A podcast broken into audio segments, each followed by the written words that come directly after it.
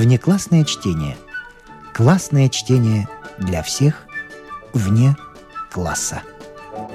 Не включенные в курс литературы. Неизвестное произведение известных авторов. Оскар Уайльд. Натурщик.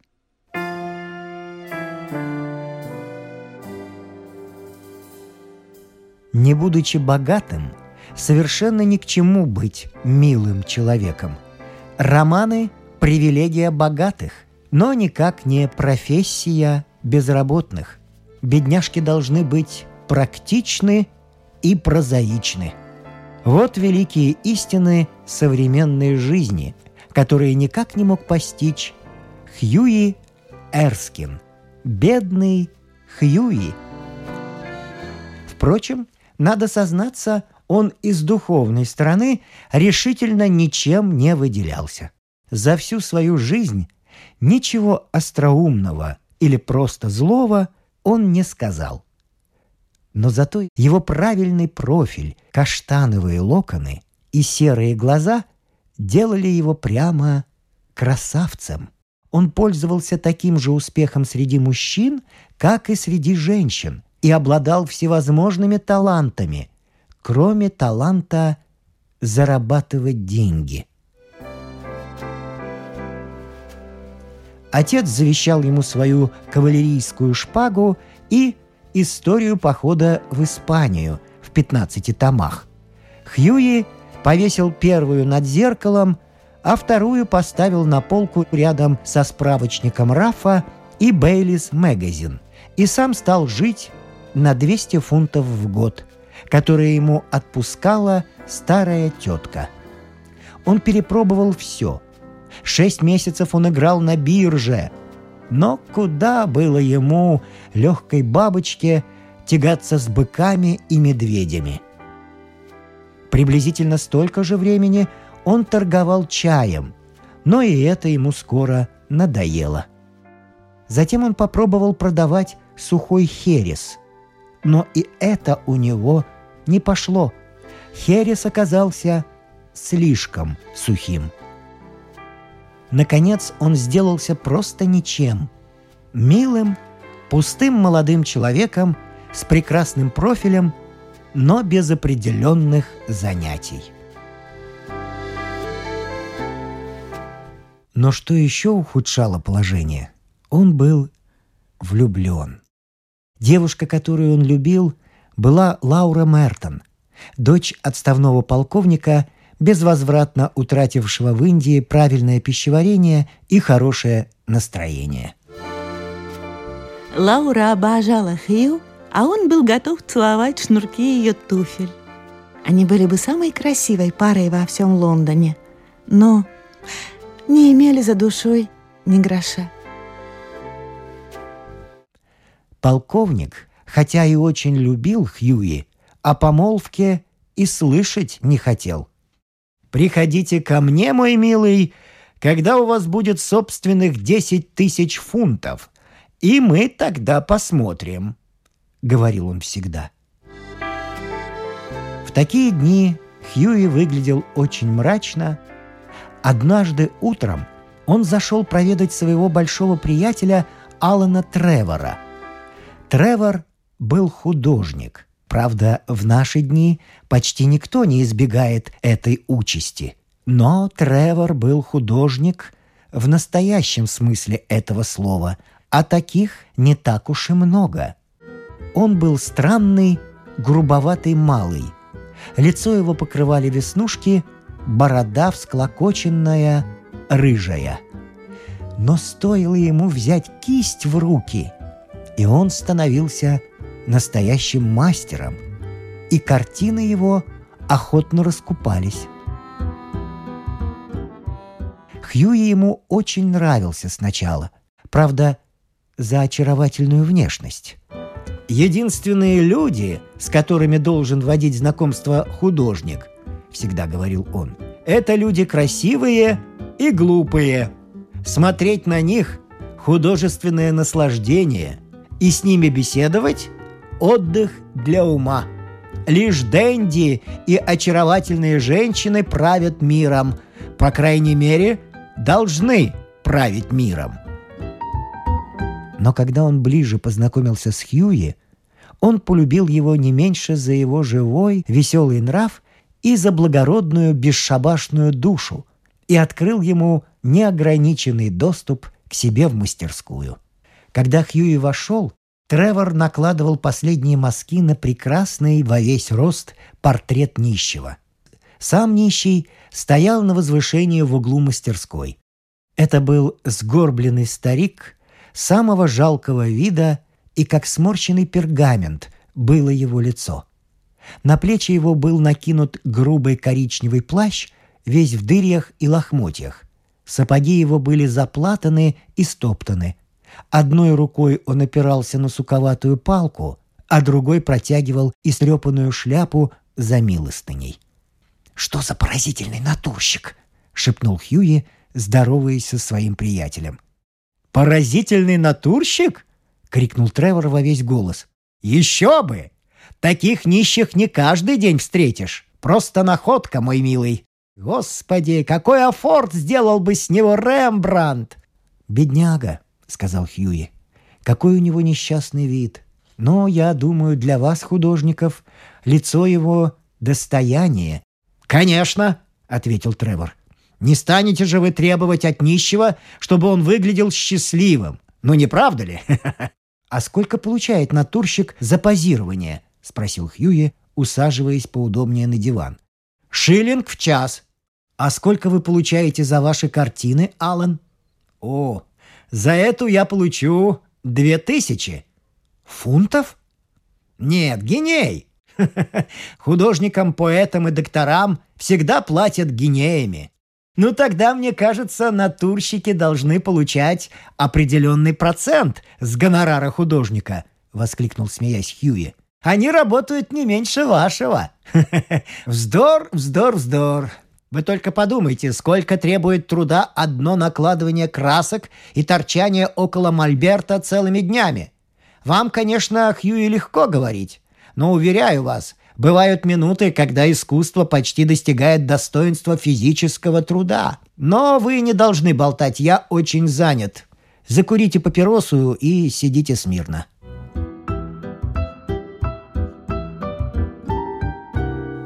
Вскоре вошел слуга и доложил Тревору, что пришел рамочник и желает с ним поговорить. «Не удирайте, Хьюи!» — сказал Тревор, выходя из комнаты. «Я сейчас же вернусь!» старик нищий, воспользовался уходом Тревора и на мгновение присел отдохнуть на деревянную скамью, стоявшую позади него. Он выглядел таким забитым и несчастным, что Хьюи не мог не почувствовать к нему жалости и стал искать у себя в карманах деньги. Он нашел лишь золотой и несколько медиков. «Бедный старикашка», — подумал он про себя, — он нуждается в этом золоте больше, чем я. Но мне придется две недели обходиться без извозчиков. И он встал и сунул монету в руку нищему. Старик вздрогнул, и еле заметная улыбка мелькнула на его поблекших губах. «Благодарю вас, сэр», — сказал он. «Благодарю». Тут вошел Тревор, и Хьюи простился — слегка краснея за свой поступок.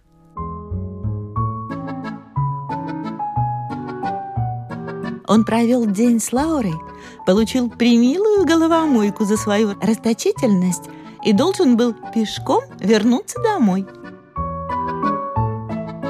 В тот же вечер, около 11 часов, он забрел в клуб и застал в курительной Тревора, одиноко пьющего Рейнвейн с сельтерской водой. «Ну что, Аллен, вы благополучно закончили свою картину?» «Закончил и вставил в раму, мой милый», — ответил Тревор. «Кстати, поздравляю вас с победой. Этот старый натурщик совсем очарован вами. Мне пришлось ему все подробно о вас рассказать. Кто вы такой, где живете, какой у вас доход, какие виды на будущее». «Дорогой Аллан», — воскликнул Хьюи, — «вероятно, он теперь поджидает меня у моего дома. Ну, конечно, вы только шутите. Бедный старикашка. Как мне хотелось бы что-нибудь сделать для него. Мне кажется ужасным, что люди могут быть такими несчастными. У меня дома целая куча старого платья. Как вы думаете, не подойдет ли ему что-нибудь? А то его лохмотья совсем разлезаются. Но он в них выглядит великолепно, сказал Тревор. Я ни за что бы не согласился бы писать с него портрет во фраке. То, что для вас кажется нищетой, то для меня лишь живописно. Но все же я ему передам ваше предложение. Аллен, сказал Хьюи серьезным тоном, вы художники бессердечные люди. Сердце художника — это его голова, ответил Тревор. Да и кроме того, наше дело изображать мир таким, каким мы его видим, а не преображать его в такой, каким мы его знаем. Каждому свое. А теперь расскажите мне, как поживает Лаура, а? Старый натурщик был прям-таки заинтересован ею. «Неужели вы хотите сказать, что вы ему и о ней рассказали?» — спросил Хьюи. «Конечно, рассказал. Он знает и об упрямом полковнике, и о прекрасной Лауре, и о десяти тысячах фунтов». «Как? Вы посвятили этого старого нищего во все мои частные дела?» — воскликнул Хьюи, начиная краснеть и сердиться. «Мой милый», — сказал Тревор, улыбаясь, — «этот старый нищий, как вы его назвали, один из самых богатых в Европе людей. Он смело мог бы завтра скупить весь Лондон. У него имеется по банкирской конторе в каждой столице мира. Он ест на золоте и может, если угодно, помешать России объявить войну». «Что вы хотите этим сказать?» — спросил Хьюи. «Да то, что старик, которого вы видели сегодня у меня в мастерской, никто иной, как барон Хаусберг. Он мой хороший приятель, скупает все мои картины. Месяц тому назад он заказал мне свой портрет в облике нищего. Ну что вы хотите? Причуды миллионера. И я должен признаться, он великолепно выглядел в лохмотьях, или вернее, в моих лохмотьях, так как этот костюм был куплен мною в Испании.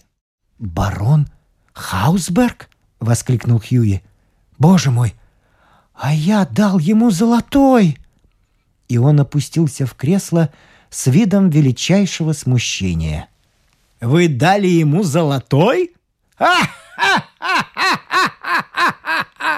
Ну, мой милый, ваших денег вы больше не увидите. Деньги других — его профессия. Мне кажется, вы могли бы, по крайней мере, меня предупредить, Аллан, и не дать мне разыграть из себя дурака, сказал Хьюи, насупившись. Во-первых, Хьюи, ответил Тревор, мне никогда не приходило в голову, что вы раздаете так безрассудно направо и налево милостыню. Я понимаю, что вы могли бы поцеловать хорошенькую натурщицу, но давать золотой безобразному старику, ей-богу, я этого не понимаю. Да и к тому же я, собственно, сегодня никого не принимаю, и когда вы вошли, я не знал, пожелает ли барон Хаусберг, чтобы я открыл его имя. Вы же понимаете, он не был в сюртуке». «Каким болваном он меня, наверное, считает», — сказал Хьюи.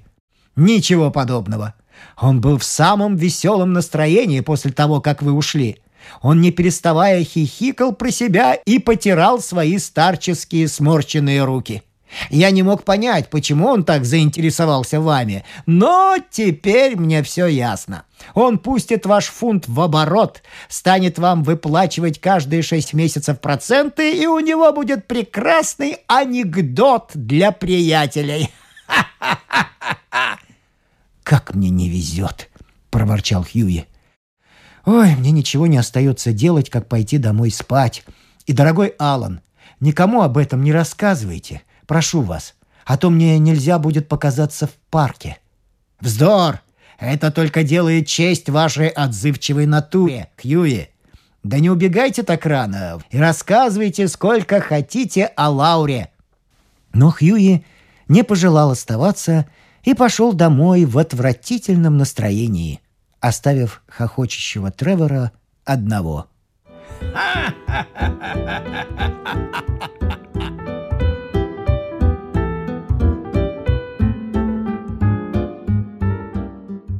На следующее утро, во время завтрака, ему подали карточку. Месье Густав Ноден по поручению барона Хаусберга. Очевидно, он явился потребовать у меня извинений, подумал про себя Хьюи и велел слуге принять посетителя. В комнату вошел пожилой седовласый джентльмен в золотых очках и заговорил с легким французским акцентом. «Имею ли я честь видеть э, месье Эрсина?» Хьюи поклонился. «Я пришел от барона Хаусберга», — продолжал он. «Барон...» «Прошу вас, сэр, передать барону мои искренние извинения», — пробормотал Хьюи. «Барон», — сказал старый джентльмен с улыбкой, — «поручил мне вручить вам это письмо». И он протянул запечатанный конверт. На конверте была надпись «Свадебный подарок Хьюи Эрскину и Лауре Мертон от старого нищего». А внутри находился чек на 10 тысяч фунтов.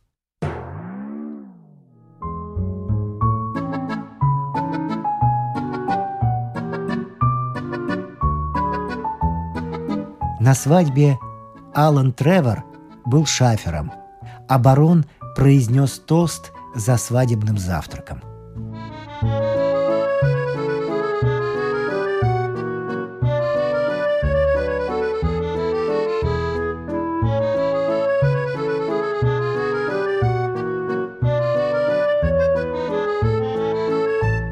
«Натурщики-богачи», — заметил Аллан, — «довольно редки в наши дни.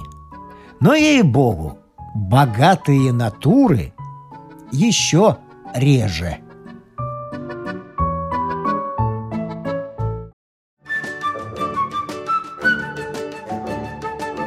Внеклассное чтение. Классное чтение для всех вне класса. Не включенные в курс литературы. Неизвестное произведение известных авторов. Оскар Уайльд. Сфинкс без загадки.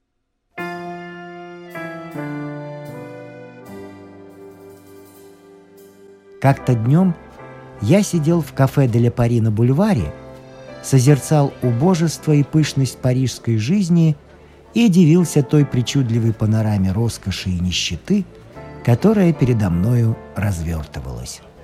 Вдруг я услышал, что кто-то громко произнес мое имя. Я оглянулся и увидал лорда Мерчисона. Мы не встречались почти 10 лет, с тех пор, как покинули колледж, так что я искренне обрадовался, увидав его снова, и мы сердечно поздоровались. В Оксфорде мы были с ним друзьями. Я его очень любил. Он был такой красивый, веселый и такой благородный. Мы всегда говорили, что он был бы милейшим человеком, не будь у него страсти всегда говорить правду. Но в сущности эта прямота его характера только усиливала наше благоговение перед ним. Теперь я нашел его значительно изменившимся. Он казался озабоченным, смущенным, словно в чем-то неуверенным. Это не могло быть от современного скептицизма, так как Мерчисон был Тори до мозга костей и также свято верил в пятикнижие, как и в палату лордов. Поэтому я решил, что причина здесь – женщина. И спросил, не женат ли он. «Я недостаточно понимаю женщин», – ответил он. «Но, дорогой Джеральд», — сказал я, — «женщины созданы для того, чтобы их любить, а не понимать». «Я не могу любить там, где не могу доверять», — возразил он. «Мне кажется, вы храните какую-то тайну, Джеральд», — воскликнул я. «Расскажите мне, в чем дело?» «Пройдемся куда-нибудь», — сказал Мерчисон. «Здесь слишком много людей.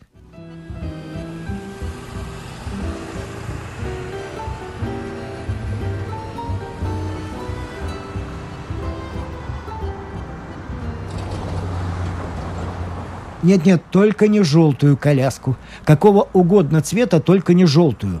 Вот, возьмите темно-зеленую.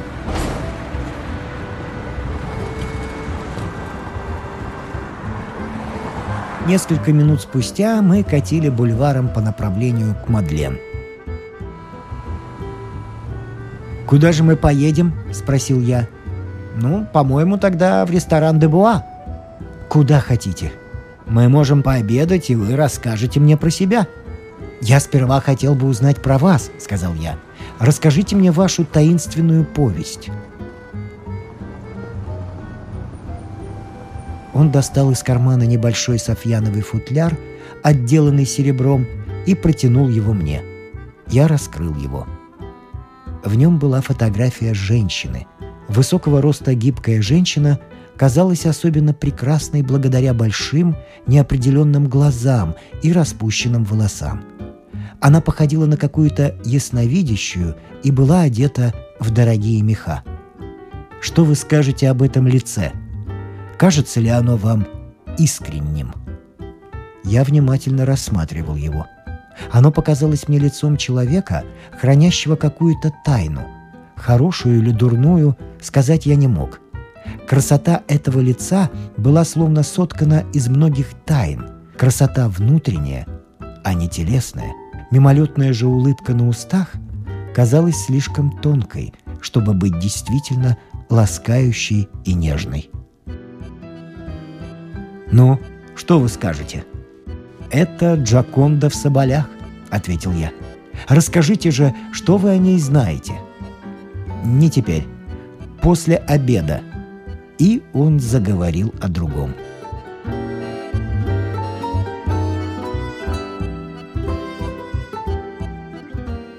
Как только слуга принес кофе и папиросы, я напомнил Джеральду его обещание. Он встал, прошелся раза два по комнате, потом опустился в кресло и рассказал мне следующее.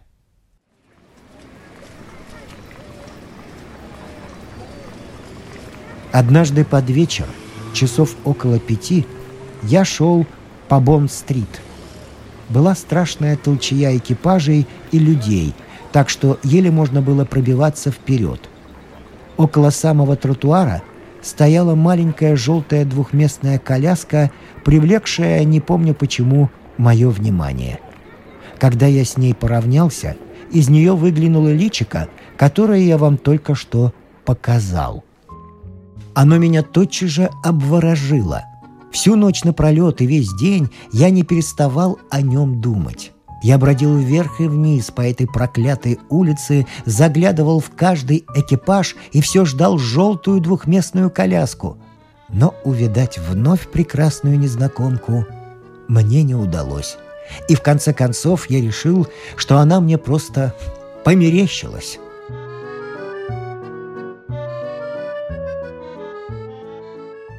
Неделю спустя я обедал у мадам де Растель. Обед был назначен на 8 часов, но в половине девятого мы все еще ждали кого-то в гостиной.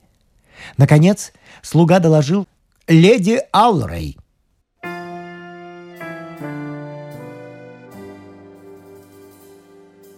Это и была та дама, которую я так тщетно разыскивал. Она медленно вошла в гостиную и была подобна лунному лучу в серых кружевах. К моей великой радости – мне пришлось вести ее к столу. Как только мы сели, я заметил ей без всякой задней мысли. «Мне кажется, леди Алрей, я вас когда-то мельком видел на Бонд-стрит». Она вся побледнела и тихо сказала. «Ради бога, не говорите так громко. Нас могут подслушать». Мой неудачный дебют немало смутил меня. Я отважно пустился в пространные рассуждения о французской драме.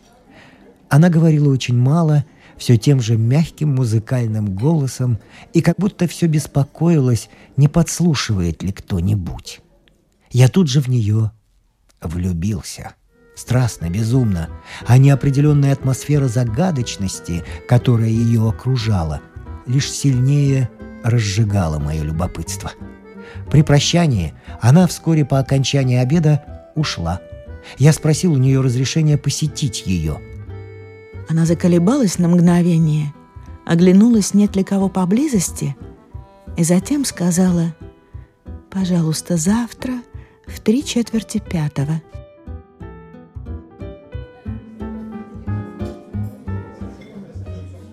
Я попросил мадам Драстель рассказать мне о ней все, что она знает. Но я добился только того, что она вдова и владеет красивым особняком в Парк-Лейн.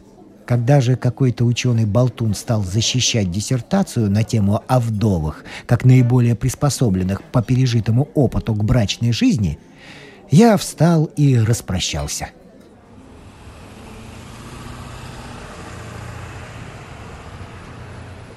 На следующий день я был аккуратно в назначенный час в Парк-Лейн. Но мне сказали, что леди Алрой только что вышла. Расстроенный, не зная, что думать, я направился в клуб и после долгих размышлений написал ей письмо с просьбой позволить мне попытать счастье в другой раз.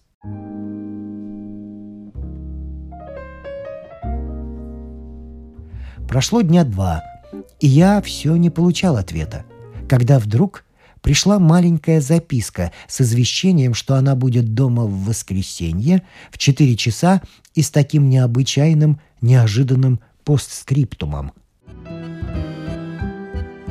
Пожалуйста, не пишите мне больше по моему домашнему адресу. При свидании объясню вам причины. В воскресенье она меня приняла и была очаровательна. Но когда я прощался, она попросила меня, если бы мне пришлось ей что-нибудь написать, адресовать свои письма так. «Мисс Нокс, почтовый ящик книжной торговли Уайтекера, Грин-стрит». «Есть причины», — сказала она, — «по которым я не могу получать письма у себя дома». В течение этого сезона я встречался с нею довольно часто, но никогда не покидала она этой атмосферы загадочности. Иногда приходило мне в голову, что она во власти какого-нибудь мужчины, но она казалась такой неприступной, что эту мысль нельзя было не отбросить. Да и трудно было мне прийти к какому-нибудь определенному выводу или решению, так как леди Алрой была похожа на один из тех удивительных кристаллов, которые можно видеть в музеях и которые то прозрачны, то через мгновение совсем мутны.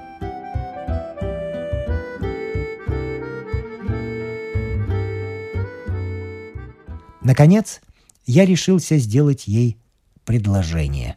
Я окончательно измучился, устал от этой таинственности, которую она требовала от всех моих посещений, и от тех двух-трех писем, которые мне довелось ей послать. Я написал ей в книжный магазин, прося принять меня в ближайший понедельник в шесть часов. Она согласилась. И я был на седьмом небе. Я был просто ослеплен ею. Несмотря на всю загадочность, окружавшую ее, как я тогда думал. Или именно вследствие этой загадочности, как я полагаю теперь. Впрочем, нет. Я любил в ней женщину, только женщину. Загадочное, таинственное раздражало меня, сводило меня с ума. Зачем случай натолкнул меня на следы? «Так вы открыли тайну?» — спросил я. «Боюсь, что да. Но решайте сами». Наступил понедельник. Я позавтракал и в четыре часа, чтобы сократить путь, пошел грязнейшими какими-то переулками — Вдруг я увидел перед собой леди Алрей. Она была под густой вуалью и шла очень быстро. У последнего дома в переулке она остановилась, поднялась по ступенькам, у двери достала ключ, отперла и вошла. «Вот где тайна», — сказал я себе и осмотрел снаружи этот дом. Он походил на один из тех, в которых сдаются комнаты. На ступеньках лежал платок, оброненный ею. Я поднял его и спрятал в карман. Затем стал раздумывать, что предпринять. Я пришел к выводу, что не имею никакого права выслеживать ее и отправился в клуб.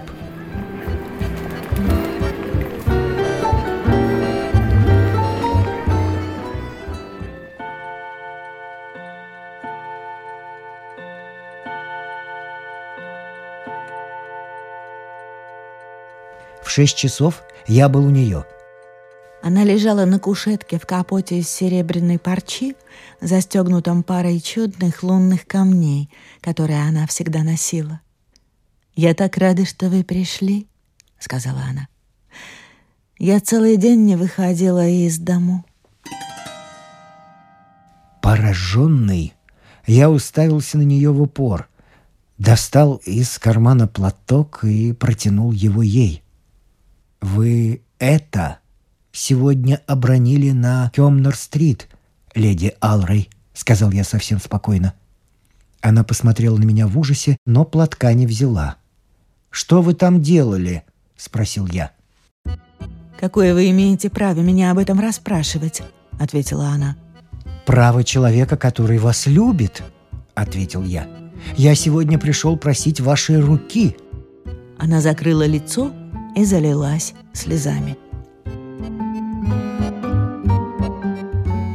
«Вы мне должны сказать все», — настаивал я.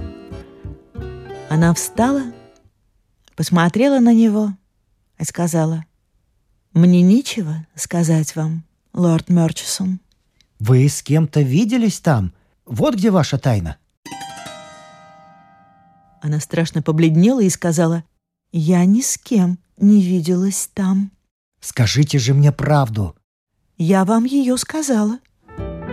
Я был вне себя. Я сходил с ума. Не помню, что я ей тогда наговорил. Должно быть что-то ужасное. Наконец я бежал из ее дома. На следующее утро я получил от нее письмо, но вернул его нераспечатанным и в тот же день уехал в Норвегию вместе с Алленом Колвилем –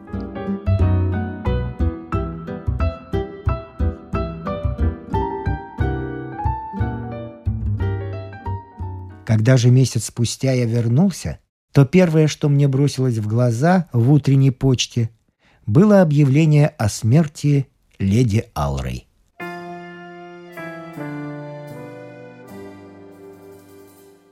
Она простудилась в театре и дней через пять умерла от воспаления легких.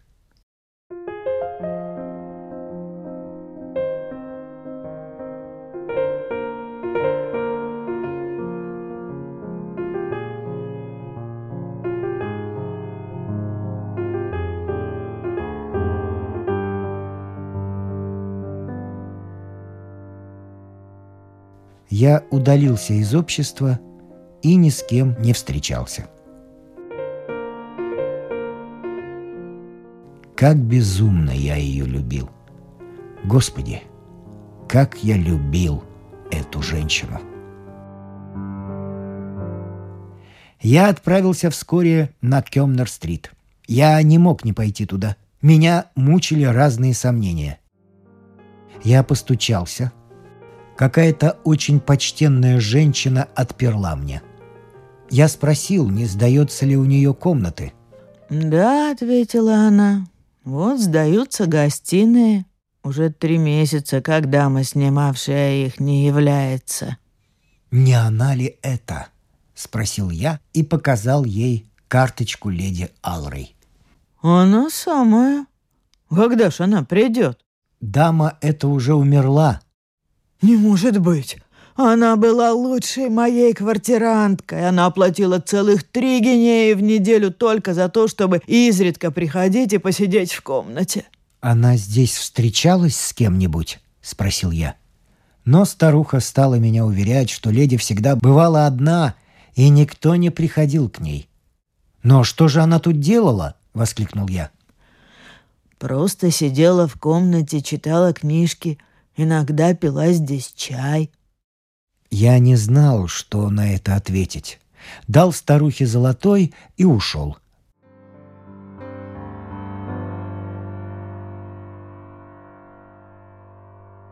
А теперь, что вы об этом скажете?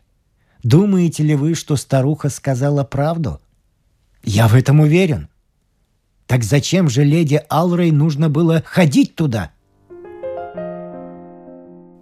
«Дорогой Джеральд», — ответил я, — «леди Алрей была самой заурядной женщиной с манией к таинственному.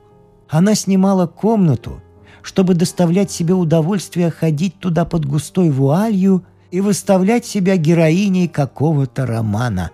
У ней была страсть к загадочному, но сама она была не более как сфинкс без загадки. Вы так думаете? Я в этом твердо убежден.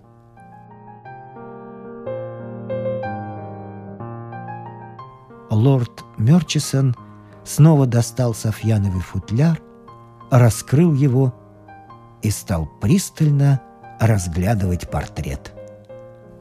«Хотел бы я знать», — сказал он наконец.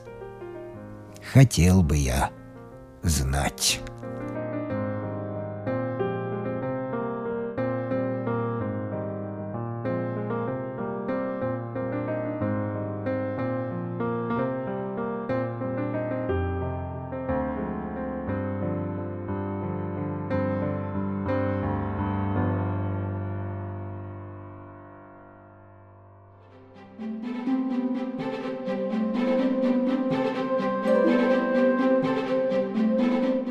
Внеклассное чтение.